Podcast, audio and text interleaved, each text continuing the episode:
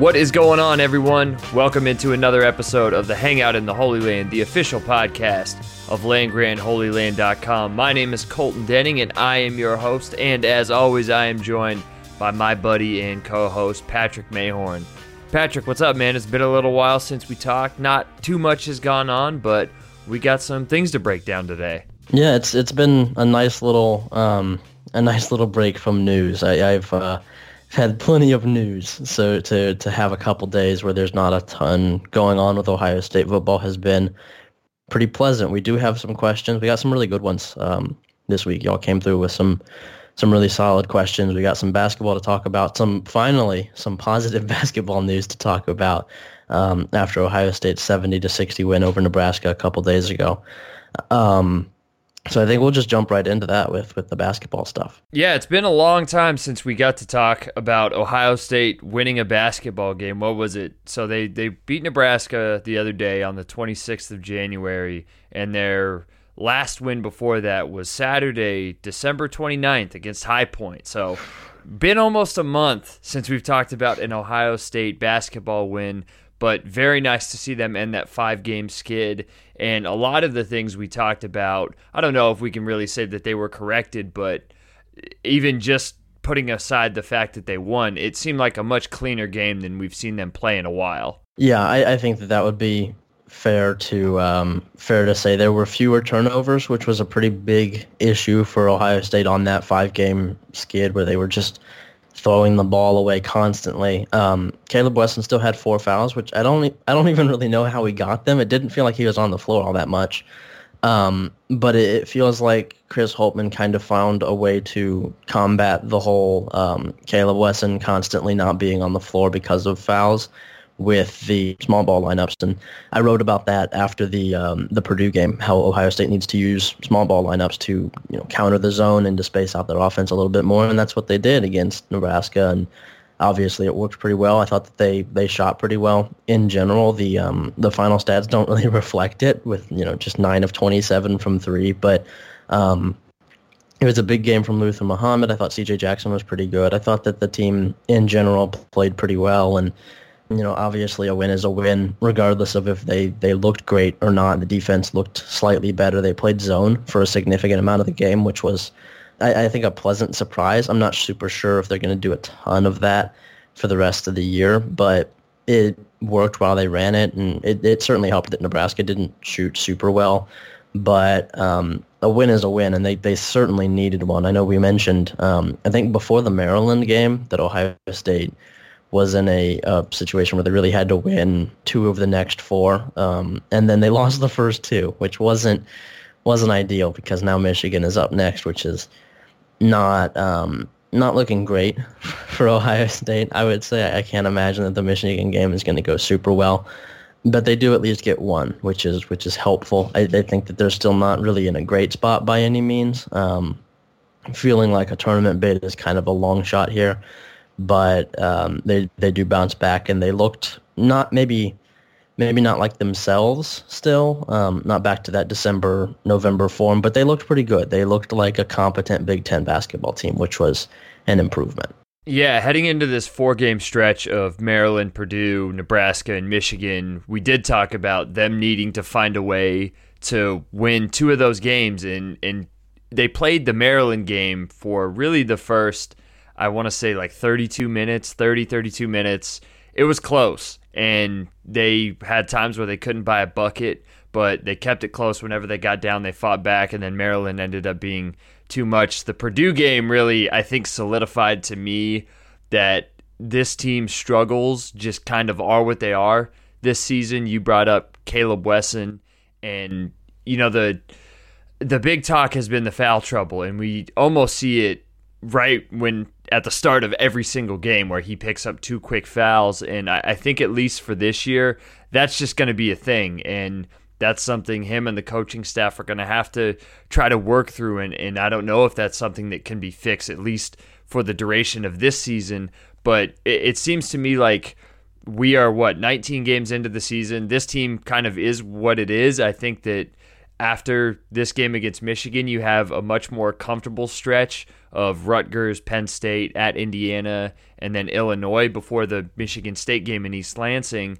But I think we, we can confidently put away that any illusions we have of this team being a tournament team, making a run. I think at this point, it's just, hey, let's get through the rest of the season and improve from this disastrous five game stretch and get to the point where you know we start seeing the light at the end of the tunnel and then these new highly touted prospects coming in for 2019 working with this group which i think at this point this isn't an, original thought i've seen a, a bunch of people say this that this group kind of just looks like they're more suited to being high quality role players. And when you add in some stars, hopefully in the 2019 class, then you'll see you know that that transition and then take the next step. Yeah, I, I think I agree with that, and you know it, it certainly feels like this is a roster that could really use someone like Alonzo Gaffney or you know EJ Liddell, obviously DJ Carton, the the five star point guard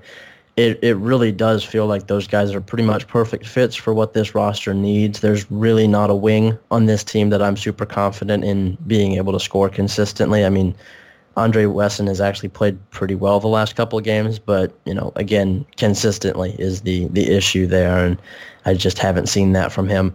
Um, and I, I think those guys, while they might not be they're they're certainly not the one and done type. I, don't think they're going to be immediately like scoring 18 points a game or anything, but getting those contributions, getting those guys in, and you know, presumably only losing uh, C.J. Jackson and Keyshawn Woods after this season is a really big deal. I, I think that you know we've been saying this for a while now that you know next year is the year for the basketball team and it's it's tough to sit through a season where you know that it's not not necessarily a lost cause, but it's more you're trying to develop talent, you're trying to teach these guys how to win, you're trying to you know just just get through it, get through to the next season, develop these guys as best you can, and um, it stinks to watch sometimes, but that's you know that's what a re- that's what a rebuilding program has to do, and that's what Ohio State really needed after the um, the end of the Thad Matta era. They really needed a rebuild, and last year they got a quick start with the you know the talented veterans that were on that roster, and I think this year they can still pull it together and be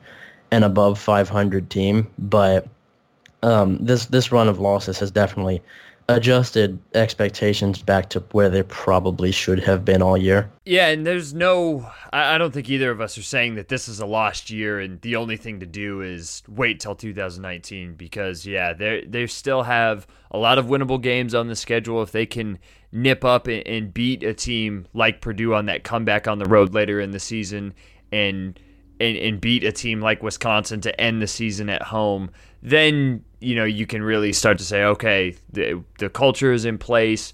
We know what's going on. Then you head into next year with a little bit of steam, and it really puts into perspective what we've seen over the last month, just how important Keita Bates Diop was to this team last year, and obviously he was great, and we knew he was great last season, and we knew it would be a huge loss, but man, they they really have struggled to find somebody to just get a shot off, to shoot a three. I don't think Keita was the the best. You know, he wasn't a, a, marksman, but he wasn't afraid to shoot. And when he got hot, he was hot, and that's kind of what they've been missing this year. Yeah, for sure. And I, I went back and watched um, the the Michigan State game last year, and I, I really think that you know, for for how much he was appreciated, and I, I think that he you know won the Big Ten Player of the Year if I remember correctly. Um, I think we almost underrepresented how good Keita was, not just on offense. I mean, the the activity on defense of him and Jae'Sean Tate for you know for his his part as well. It was, I mean, it was crucial to what made that team so successful, to what made the defense so successful, and um, you know, Chris Holtmann's defense is very much predicated on movement. It's very much predicated on rotation, and having five guys who are capable of doing that on the floor at all times is tricky. Um, and we've seen this year that you know Caleb Wesson, for his strengths, um, one of his faults is that he's not super you know mobile. He he's a bigger guy and he just can't move around all that well on defense, and that really hurts them in that that defensive style because You've got him switching on to guards. You've got him following, you know, centers who can move really well all around the, the court. And he's just not capable of keeping up like that. And I think that, you know, there's certainly a place for him on this team. Obviously, he's a very very valuable player to have, but figuring out how to use him the right way, figuring out that he probably works better in a zone. He probably works better in a true man-to-man where he isn't expected to rotate or switch all the time. And you know, last year we, we didn't really see those those um those issues with him because you have Jae'Sean Tate, because you have Keita, these long wings who are able to step in and help on the inside and keep him from getting into foul trouble. And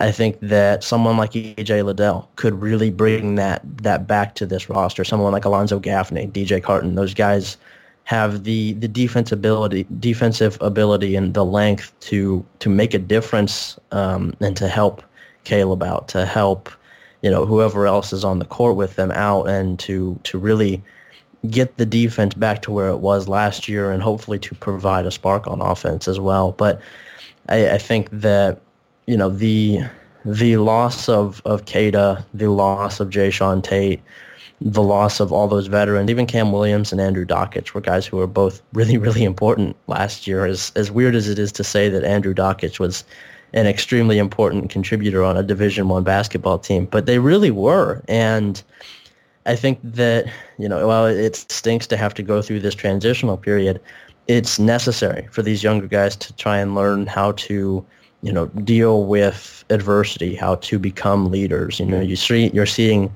Luther Muhammad now step up and, and lead the team against Nebraska. You're seeing Jaedon LeDee, you're seeing Justin Ahrens, you're seeing Dwayne Washington playing significant time as you know as freshmen, and I think that's really crucial for development. And it you know it stinks, but it's it's necessary, and I think they'll be better for it. And even guys like Andre Wesson, who are older, are are now seeing what it's like to to lead a basketball team, and he'll be more ready to go next year as a senior. And I, I, think that you know Musa Jallow is probably only ever going to be a role player, but he could be a very valuable role player because he because of what they've gone through this year.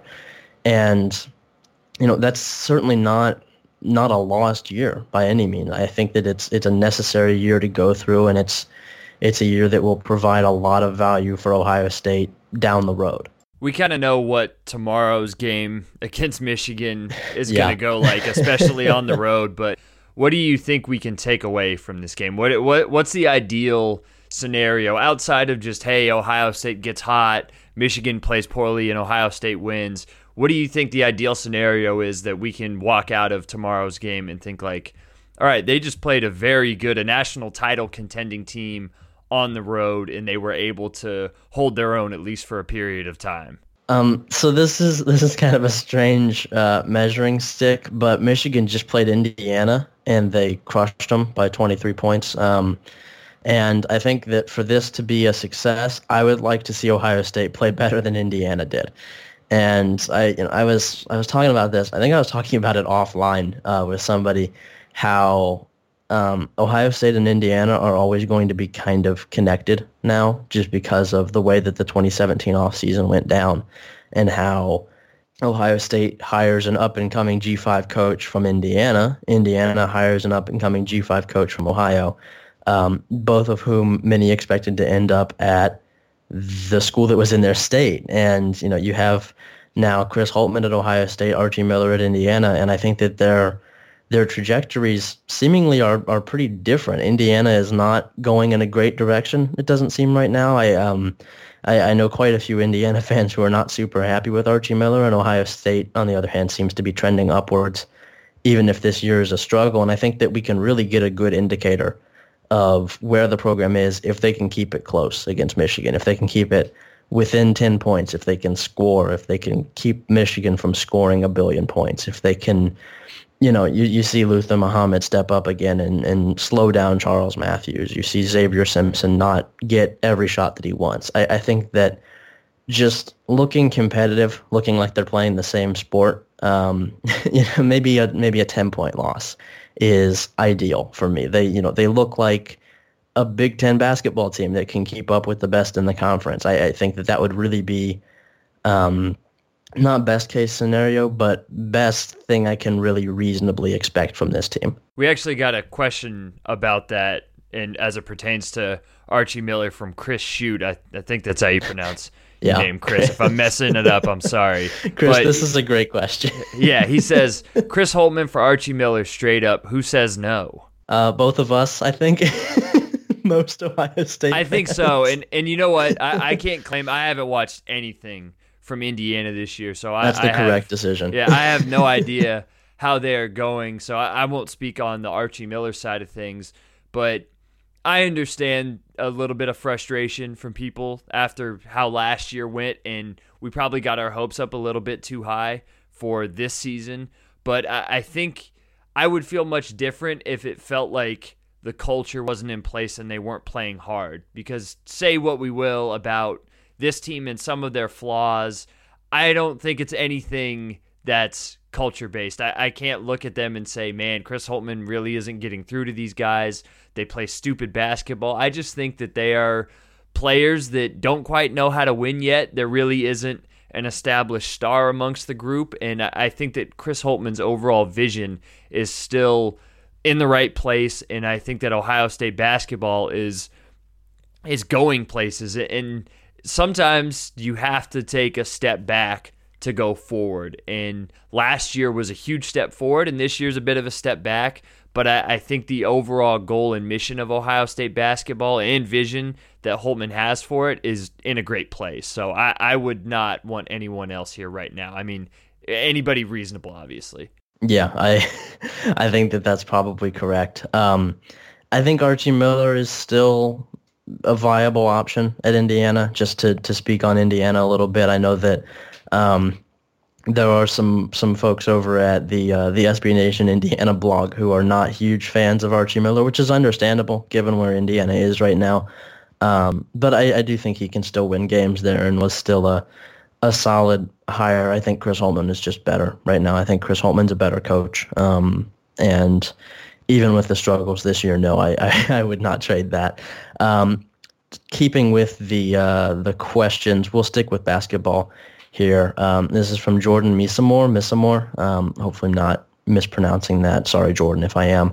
Um, so he's got two questions. We'll start with the basketball one. It says, uh, "How come people forget we had very, very low expectations for basketball this year and overachieved early? We're now seeing what many people thought would happen. Lots of talent coming next year." Um, I think that's something we kind of touched on earlier with how the uh, the early season wins, specifically the Cincinnati and Creighton wins, stand out as kind of um, inflating expectations a little bit about around this team. And I think that that is an important thing to remember that, you know, this was always going to be a rebuilding year. Um, this was never meant to be a team that was going to compete for a Big Ten championship or a, a national title or anything like that. It was a rebuilding year. It's a it's a young team. It's a team that's still trying to figure things out, as we mentioned. And I think that um, the main reason people forget that is because that's kind of what winning does to you. I, I, just as a fan, when your team starts winning a lot of games, that becomes the thing that you're accustomed to a bit. That just becomes the thing that you like. you know, it, it's good when your team wins, and um, it's it's just kind of natural to to start to expect those wins when they win so frequently, and then when you go on a, a five game losing streak, it's it's jarring. You know, it's it's a very different thing that we've never seen under Chris Holtmann before, and I think that it was certainly to be expected. But after the start that they had, it's it's understandable why that's a surprising thing to to quite a few fans who, you know, either just forgot what the preseason expectations were or or had their expectations shifted by such a good start. Yeah, it really started right from the beginning because I remember when we recorded the preview podcast for just the whole season or just right right before everything started and we talked about the Cincinnati game and we were both pretty convinced that they weren't going to win and for the most part they really controlled that game. There was one point I think that they were up like 20 and dominating that game and they ended up winning by a, fairly comfortable margin. They won by 8, but I think that kind of set the ball in motion that like, oh shit, these guys are just like they were last year. Like they're going to be really good. Let's let's see what happens. And the Creighton win played into that as well. But as the season has gone on, you could even see some of those cracks against a good team like Syracuse. And I think a lot of what happened in that game has been that's been stuff we've seen throughout the whole season. So I, I think that early on in the season kind of shifted the way we thought about them. Yeah, for sure. I, I think that you know, like you mentioned, that Cincinnati game, we were not we were not expecting to to win that, and they go out and they look really good winning the game. They look really good in the game, and um, I, I, think that, that that certainly played a role in it. Um, his second question was, "What's the Iowa slash Purdue games this year?" Um, which is, I think, a, a football related question. Um, the the one that I have been talking about a lot, and the ones that I see him mention um, are the the Northwestern and Nebraska games. Those are a little bit um, a little bit concerning to me. Those feels like they could be trap games. Um, the other one is the Cincinnati game. Cincinnati is really good. Their defense is really good. Luke Fickell, obviously, still there, still a good coach. Um, I don't think Ohio State loses that game, but I could see it being tricky. Um, if I have to choose one, probably Nebraska. I think Nebraska is going to be really, really tough. So I have a different route on this. I, I don't think that there is an Iowa slash Purdue game on next year's schedule, and that's not to say that they won't lose. And that's because I think, and we talked about this while it was happening in season, and maybe when Meyer left. I think whatever mentality they had that everything got built up and then to a point where they went on the road against Iowa or Purdue and just got stomped.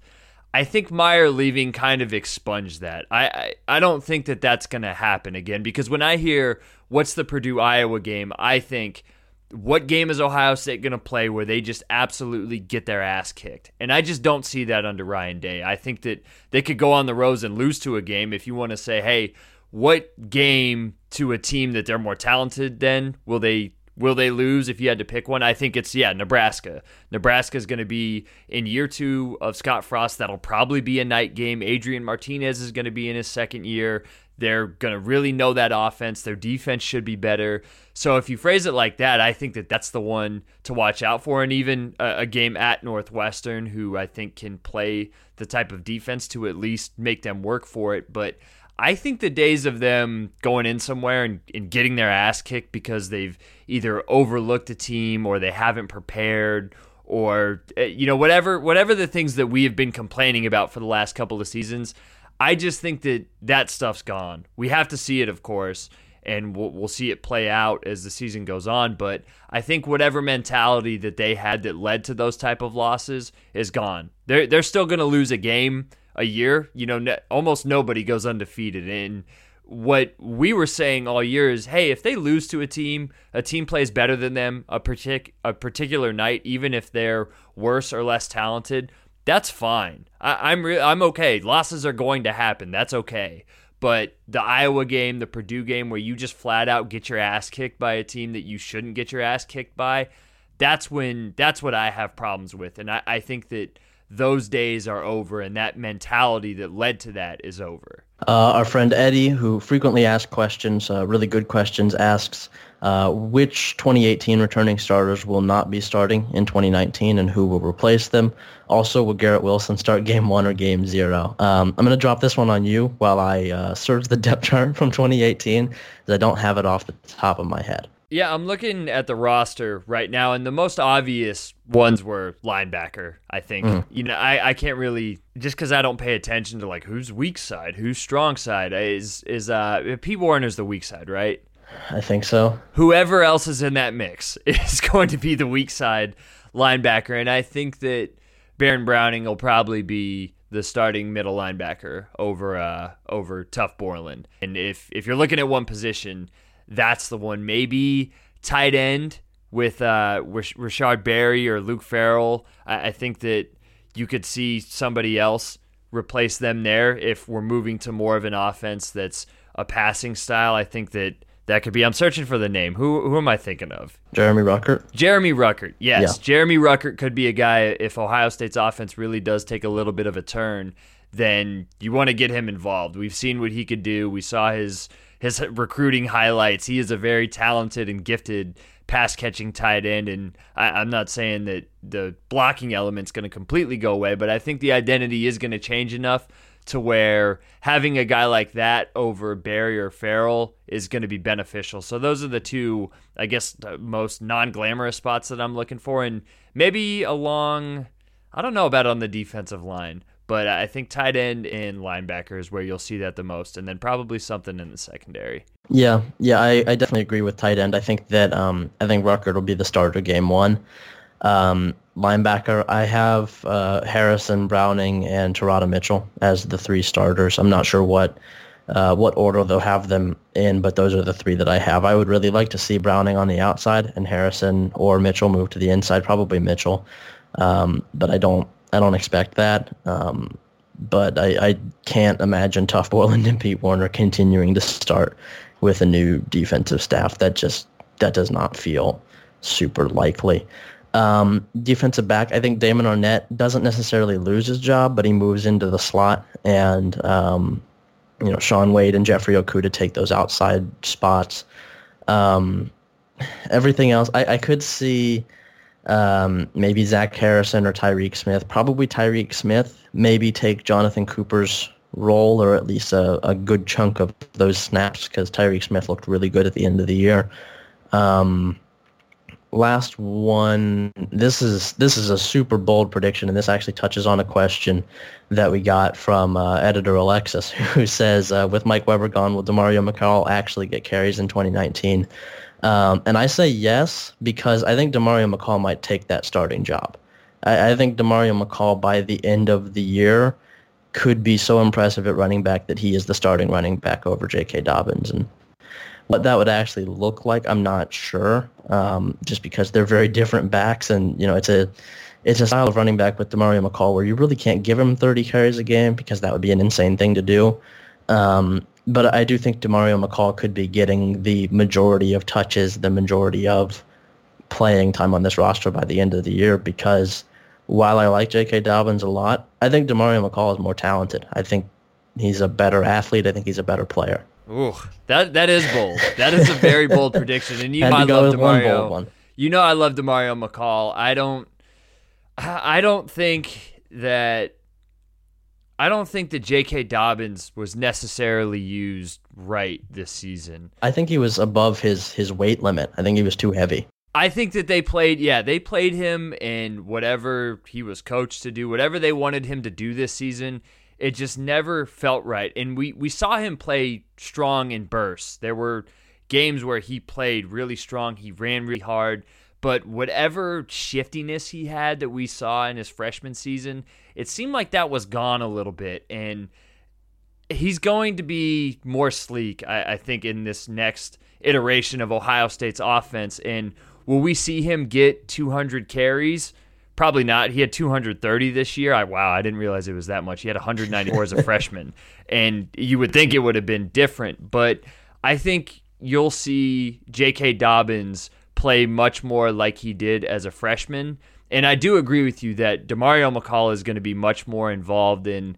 We heard so often in the Meyer era that hey, this guy is going to play the Percy Harvin position. I don't think that that's going to be the role that boy. I sure hope used. that position is dead. Yeah, so do I. But I, I, think I think as a as a hybrid that they aren't just going to nuke the total plan of of putting him out wide because he can do that stuff and he's versatile enough. You know, he's obviously not a receiver, but I, I think mixing him in in just different ways than hey, hand the ball off to him. We're to see a lot more those two back sets we wanted with Dobbins and Mike Weber, I think that that's the stuff we're going to see with Demario McCall and J.K. Dobbins. And I, I, think that you'll see McCall play really well. And I think that J.K. Dobbins is in line for a monster year because I don't think that they're going to ask him to do the sort of things that they did last year. So I think both guys can benefit from Dobbins having a little bit lighter of a workload. Yeah, and we, we talked about this when he was hired, but I think that um, Mike Yurcich is going to be really good for Demario McCall because he, he really loves those wheel routes, and that feels like um,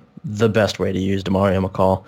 I will say, too, J.K. Dobbins, underrated as a pass catcher. He's had some nice yeah, catches. Yeah, he's got solid hands. For 263 this past season, a couple touchdowns. He's made some some nice plays. So that's I think that's one of my low key off-season stories I'm looking for is a, a slimmer, more sleek J.K. Dobbins. Um, on the Garrett Wilson part of that question, I think he is the number four receiver as soon as he steps on campus. I could see him um, maybe not full on taking the the spot that is is generally filled by either Austin Mack or Benjamin Victor, but I do think he sees significant playing time from game one. Yeah, I mean, there, there really isn't much more to say about Garrett Wilson than other just other than just like look at the talent, look at what he's yeah he's good able to do, and I'm very excited to watch how this receiver competition plays out because we know that Austin Mack and Benjamin Benjamin Victor are both coming back and it's the last ride for Victor and pretty pretty much Mac too, and hopefully he's he's healed and, and ready to go off of injury. But those guys know what time it is. That hey, if you want to have an NFL career, like eh, you know, Victor can't really lean back on special team stuff, and I, I don't think Mac really can either. So they're going to have to show out, and with all those departures, they're going to get the chance to. But I, I think this wide receiver competition, there's so many talented guys and players we haven't really seen or talked about, Jaylen Harris types, that everybody's going to be going after it. And I think that that sort of competition is going to make everybody better. And a guy like Garrett Wilson coming in as a freshman, I don't think that they're going to have any problem that they being Brian Hartline, Ryan Day, Yurcich, the rest of the offensive staff, if he's good enough, they are going to play him and they're going to throw the ball to him. I don't think you're going to see just, hey, seniors, juniors, you're starting, or you block better, you're starting. I, I think that you're going to see a lot of different faces in this offense, and Garrett Wilson's going to be one of them. Yeah, and I will say if people are looking for um, a position where there could possibly be some attrition, maybe following spring practice, uh, receiver is the place that that would happen because uh, there's a lot of talent there, and there's a lot of guys who are entering now years two or three in the program, and if they're not seeing playing time, you could see those. Yeah, that we haven't even seen. Yeah. Um, you know, some I'm not I'm not gonna go name names, but I think people know generally who that might be. Um, and if Jameson Williams and obviously Garrett Wilson are as good as expected, it could be um, it could be not good for some of the older guys. Um, just who have been here now a couple years that really aren't catching on quite yet. I, I don't think any of the the guys who we've seen a ton of on the field are going to be going anywhere. Um, I know there was a rumor around Binjimen Victor that was never um, never accurate, but but I, I do think that some of the depth guys could be um, headed headed elsewhere if those freshmen are really good. That's what we've been talking about, though, right? Is you know we've what we've seen teams like Alabama and Clemson and other very high highly touted, talented guys on those rosters just come in and, and make splashes right away. And we haven't necessarily seen that with Ohio State. And we've wanted that competition all across the board. And hey, best players get out there regardless of age. And I think even if there's attrition, that's probably the most healthy thing for a high level football program when everybody knows, hey, my spot I can get got any any single day. It doesn't matter what I did yesterday. And I think that that sort of mentality is what you're going to see from the whole receiver group and the team as a whole. Um, we got another fun question here. This one actually I had to do some research. Uh, this is from Generic Drift, a science podcast. It looks like they say, "What's your favorite shark?" Uh, my answer is hammerhead. Hammerhead sharks are cool as hell. Hammerhead's good. I like. Uh, I'm a big fan of the bull shark. It's just your classic, classic big boy. Looked like he could play offensive lineman for Burt. Um, I, I like the bull shark. I'm a big fan. Uh, mm. I, I need people to tweet us what their favorite type of shark is. And, and, honestly, those are the type of questions we want. So yeah. hit us up at Holy Land Pod and send us animal questions. That's all I really want to talk about in the off season. Um, I'm not sure we we have any others. Do you have any other that we didn't that we didn't hit that I'm not seeing? No, when I think about it, it's it's kind of been a quiet off season. We talked about the transfer stuff. There's been rumors floating around about other kids, you talked about wide receiver that Ohio State might lose. For me, and I, I, say this every offseason, the best thing that can happen is it continues to be like this. Every day that there is not a suspension, an arrest, somebody goes to Sugar Bar is, is a good one. And the no quieter the the quieter the off season, the better. So I, I like it so far. They've they've officially locked down the full staff. Ryan Day has his first staff. Uh, there's a couple guys there that I know you and I are still like, eh, let, us change that. But I think they know what they're doing heading into 2019. There's going to be some fresh faces, and we'll see what happens. But the less news, the better in, in this portion of the year. Yeah, Studrawa, you're up next, bitch. Let's go. um, Yes. la- Yes, he last is. thing I yeah, last thing I saw that was Ohio State related. Um, Terry McLaurin killing it at the Senior Bowl practices last week. Uh, good for him. I I'm not surprised to see him uh, to see him be successful at um, at an event like that. I think that he's going to be successful in the NFL and um, apparently very well liked by uh, by NFL scouts, which again not surprising. Very very good kid, very good teammate. Um, really glad to, to see him doing uh, doing really well at the um, you know the start of the next level. literally every every story like that that goes by when and when I saw the McLaurin stuff. And I, I know I say this all the time. Like I ragged on him so hard for like two and a half years. I am just amazed at the type of coaching that he and the rest of those receivers got for the past four or five years and what Brian Hartline did last year. Immediately, he We- immediately, fixed them. and we were so we we were so wrong about Brian Hartline. It was one year, but I, I feel confident in saying at the very least we were wrong on that one. He's a good coach. He relates to those players. He knows what to do. But you know the the fact that McLaurin, he was always a good special teams player, and I, I think that there were legitimate concerns and worries about his receiver play.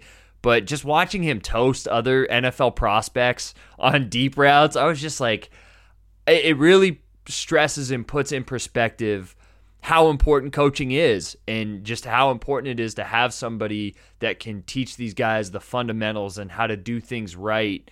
And Ohio State was missing that for the better part of the last four seasons, and it makes me think like, how did my how is Michael Thomas as good as he is? That that's amazing. Two, how much better would Braxton Miller have been with literally anyone else that single year? Same with Jalin Marshall and some of those other guys. And I think that it, it it does it doesn't. I mean, it taints it for for other reasons. Zach Smith being around, but it, it just really makes you go back and think like, man, if Urban Meyer had just cut ties and just made the obvious and right choice, like what could have been for for some of the last four years. And I know that is like first world college football problems with the success that Ohio State has had. They they were really missing something, and that it just literally took hiring a, a dude fresh out of the NFL after a couple seasons who was an alum who was just like, yeah, I want the job. I've never really coached in football before, and he's done this with the guys is just incredible. Yeah, and I will say, people, um, Ohio State fans, maybe shouldn't take this as a as an indicator that every former player can coach this well. Um, I think Brian Hartline is a rare case, and Ohio State should not just go hiring um, every former player that wants a job because there are plenty, and most of them probably can't coach this well. Um, but yeah, word up to uh, to Brian Hartline and Terry McLaurin. Really glad to see him doing well, and glad to see this receivers room, as we've talked about during the season, um, getting the coaching that uh, they should have been getting the whole time at Ohio State. And uh, I, I don't imagine Brian Hartline is going to be going anywhere anytime soon, which is is um, very good. It's very good news for Ohio State that they have a uh, a seemingly very good receivers coach. Yeah, they do. Do you uh you have anything else uh, that we were able to squeeze like 40 good minutes out of this is amazing given that it's almost February, but if if you guys have any more questions, feel free to send them our way at Holy Land Pod. We're always down to answer more stuff and hear what you guys have to say. But that that's it for me, man. I, I'm just amazed that we got 40 minutes. yeah, we're we're very very good at, at squeezing minutes out of very little content. Um, I do have a plug. Uh, if people are are interested in my content, which I imagine they probably are if they're listening to this podcast, uh, I made a video. I, I made a uh, a 17 minute long. We're calling it a mini doc. I can call it that. Uh, called Dontre Wilson Stages a Revolution. It's about Dontre Wilson and his uh, his fight with Michigan's special teams unit back in 2013, and the uh, the punch that he threw. And I talked to uh, DJ Byrnes, who used to write for Eleven Warriors. Really good guy, really good writer. I think one of the, the best Ohio State writers there is. Uh, and Luke Zimmerman, who used to write for our site, and also very good guy, very good writer. Uh, I talked to them. I put probably about two months of work into this, I think, in, in all with writing script, doing video, uh, redoing video for formatting stuff. Um, I learned Premiere on the fly to, to do this, which was not fun. a not a great experience, but I'm glad I know how to do it now, and I, am pretty happy with how the uh, the final product came out. My um, my dad actually made the music for it, which was very very nice of him. Um, he made some some really groovy 80s music for it, and uh, I, I, think that I'm pretty happy with the final product. And if people want to go check that out, it's on our YouTube page. We have a YouTube page. Um, I think it's just the site name.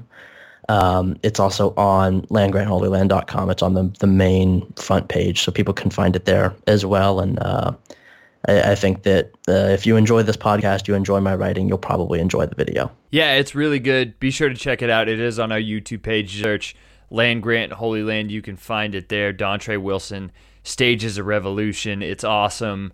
Uh, Dontre Wilson, his his best play as a Buckeye.